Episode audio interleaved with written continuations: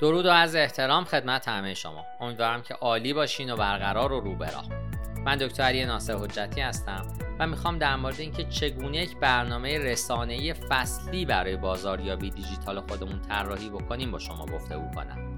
لطفا با من همراه باشید. به عنوان یک بیزینس احتمالا اهداف بازاریابی داریم. کمپین های تبلیغاتی و سایر استراتژی های بازاریابی کسب و کار شما رو به سمت این اهداف سوق میدن. اما از کجا می‌دونید کدوم یکی مناسب تره در حالی که بیشتر مشاغل برنامه سالانه دارن تعداد کمی از اونها به جزئیات بیشتری می‌پردازند متاسفانه برنامه های سالانه اغلب بسیار مبهم هستند و انعطاف پذیری لازم رو هم در بازار امروزی به شما نمیدن. در نتیجه من کمکی برای اجرای برنامه های رسانه فصلی برای شما در نظر گرفتم. هیچ اشکالی در تعیین اهداف سالانه وجود نداره. با این حال من فکر می کنم که اضافه کردن یک برنامه رسانه سه ماهه دید دقیق تری از اهداف شما ارائه میده. با تطبیق سه ماهه به سه ماهه به جای سال به سال مهارت بیشتری در بازار خواهید داشت. پس بدون هیچ مقدمه ای بیاین روند رو به چند مرحله تقسیم کنیم. مرحله یک عملکرد قبلی رو مرور کنین. اگه به گذشته نگاه نکنین چجوری می‌تونین مطمئن بشین که اشتباهات مشابهی رو مرتکب نخواهید شد؟ اغلب در بازاریابی و زندگی مردم از نگاه کردن به گذشته خجالت می‌کشن. با این حال اشتباهات هستند که عملکرد آینده رو هرچه بهتر و درخشانتر می‌کنن و تا زمانی که چیزی یاد می‌گیرید اشتباهات و عملکرد ضعیف اونقدرها هم که فکر می‌کنید بد نیستن. وقتی به گذشته نگاه می‌کنید از نظر معیارها و شاخصهای کلیدی عمل کرد با سه ماهه قبلی شروع کنید. بسته به اهداف خودتون می‌تونید سرنخهای واجد شرایط بازاریابی، هزینه جذب مشتری، ارزش طول عمر مشتری، حفظ مشتری، بازگشت هزینه تبلیغات، ترافیک وبسایت، نرخ تبدیل، نسبت سرنخ به مشتری و بازگشت سرمایه رو در نظر بگیرید. مرور عملکرد قبلی هر سه ماه به ویژه در شروع کار بسیار مهمه چون به شما مبنایی برای کار میده. هنگام انتخاب شاخصهای کلیدی عمل کرد به اون چه می‌خواین برسین و اهداف کلی خودتون فکر کنید. این معیارهای سه ماه و KPI ها باید میزان پیشرفت شما به سمت اهداف بزرگتر رو اندازه گیری کنند. مرحله دو اهداف تعیین کنید. همیشه باید اهدافی رو در دنیای بازاریابی تعیین کنید. در حالی که برنامه ها عالی هستند، اهداف مقصدی هستند که می‌خواین به اونها برسید. اگه مشکل دارید روش سنتی اهداف اسمارت رو به خاطر بسپرید. این نشون میده که اهداف باید خاص، قابل اندازهگیری، قابل دستیابی، مرتبط و مختص زمان باشند. به عنوان مثال ممکنه بخواین حفظ مشتری رو تا پایان سه ماه بعدی یک درصد افزایش بدید. همونطور که متوجه خواهید شد این هدف خاص قابل اندازهگیری، قابل دستیابی، مرتبط و دارای زمان خاصه. مرحله 3 هدف گذاری کمپین رو تجزیه و تحلیل کنید. در مرحله بعد می‌خواید تا اونجایی که ممکن هست درباره مخاطبان موجود خودتون بیاموزید. افرادی که محصولات برند شما را خریداری می‌کنن چه کسانی هستند؟ چه کسی به کمپین های شما بهتر پاسخ میده؟ چه کسانی روی تبلیغات شما کلیک می‌کنند؟ قبلا کافی بود سن، مکان و جنسیت رو بدونیم.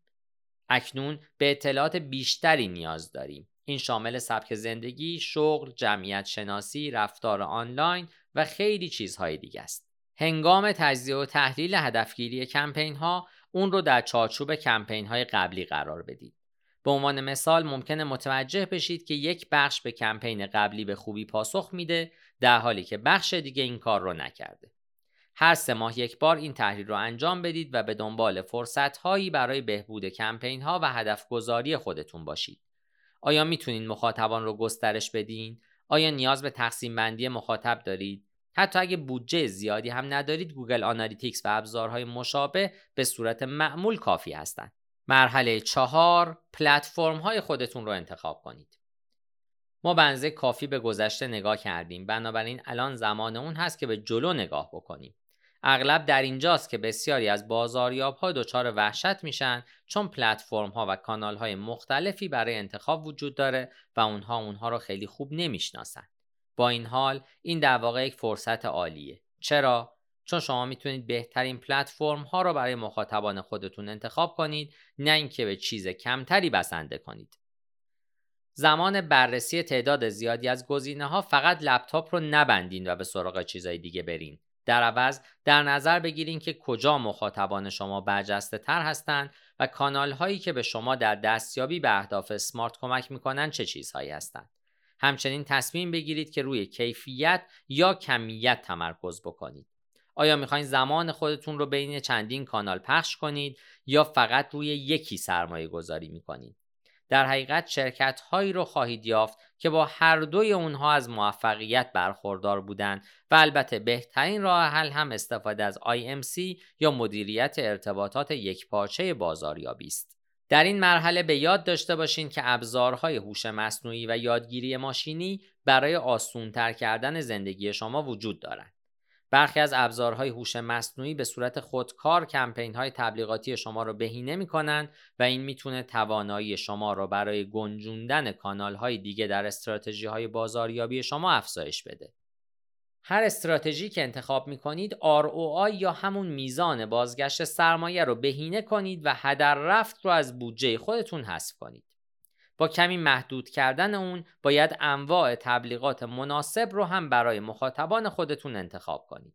به عنوان مثال گوگل گزینه های مختلفی رو با گزینه های محلی، جستجو، نمایش، ویدیو، خرید و موارد دیگه ارائه میده. مرحله 5 بودجه خودتون رو مرور بکنید. بهترین راه برای تعیین بودجه شروع با استراتژی کلیه. به طور کلی می‌خواین چه چیزی و چه مقدار خرج کنید.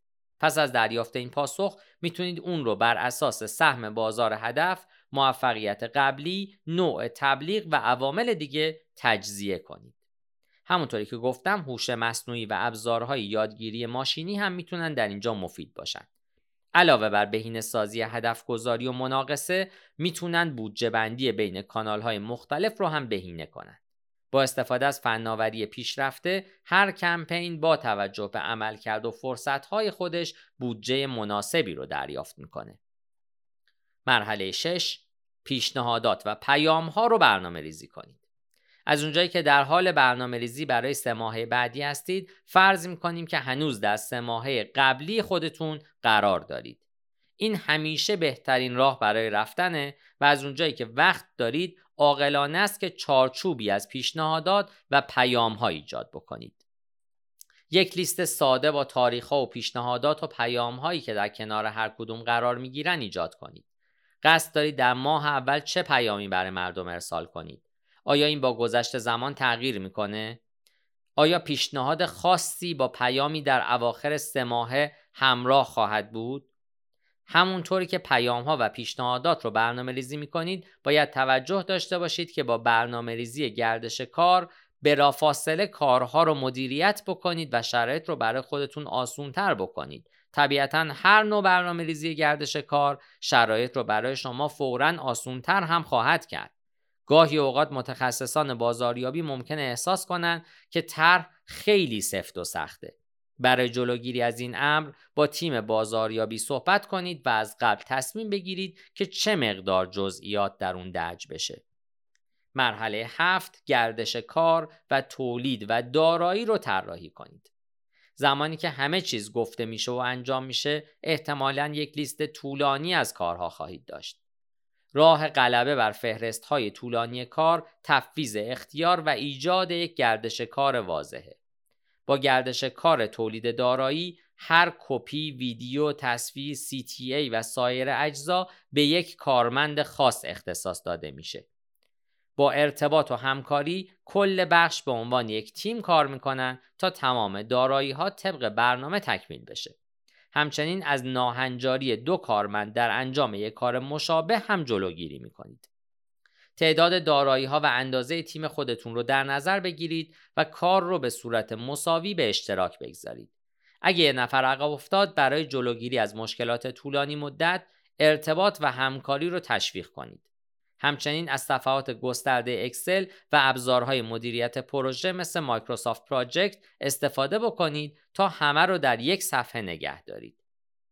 مرحله 8 یک طرح آزمایشی ایجاد کنید.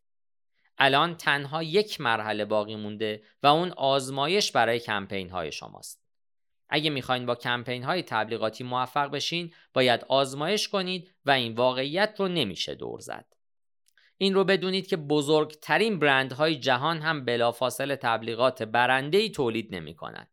اغلب اوقات اونها با خلاقیت ها، CTA ها، مخاطبان، استراتژی های پیشنهاد قیمت و سایر عوامل دستکاری های انجام میدن تا نتایج خودشون رو حد اکثری کنند.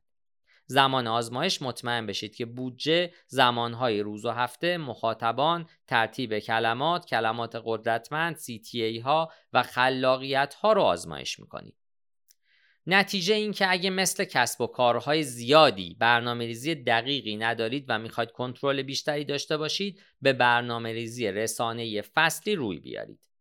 به جای اینکه بین مرورهای سالانه احساس گم شدن بکنید اکنون هر سه ماه با برنامه هدایت میشید و می‌تونید آزادانه تر اون رو تنظیم کنید. برخی از اونها به سمت دیگه حرکت می‌کنن و از برنامه ریزی هفتگی یا ماهانه که اغلب بسیار دقیقه پیروی می‌کنن. با برنامه های رسانه فصلی اهداف رو به بخش های قابل مدیریت تقسیم می‌کنید و هر چند وقت یک بار استراتژی برنده رو اجرا می‌کنید. من در این پادکست تلاش کردم که اهمیت داشتن یک برنامه رسانه فصلی یا سه ماهه رو برای شما توضیح بدم. چنانچه نیاز به مشاوره برای طراحی این برنامه رسانه ای دارید می‌تونید از طریق تلفن همراه من با شماره 912 268 c با من در ارتباط باشید. پاینده باشید و برقرار.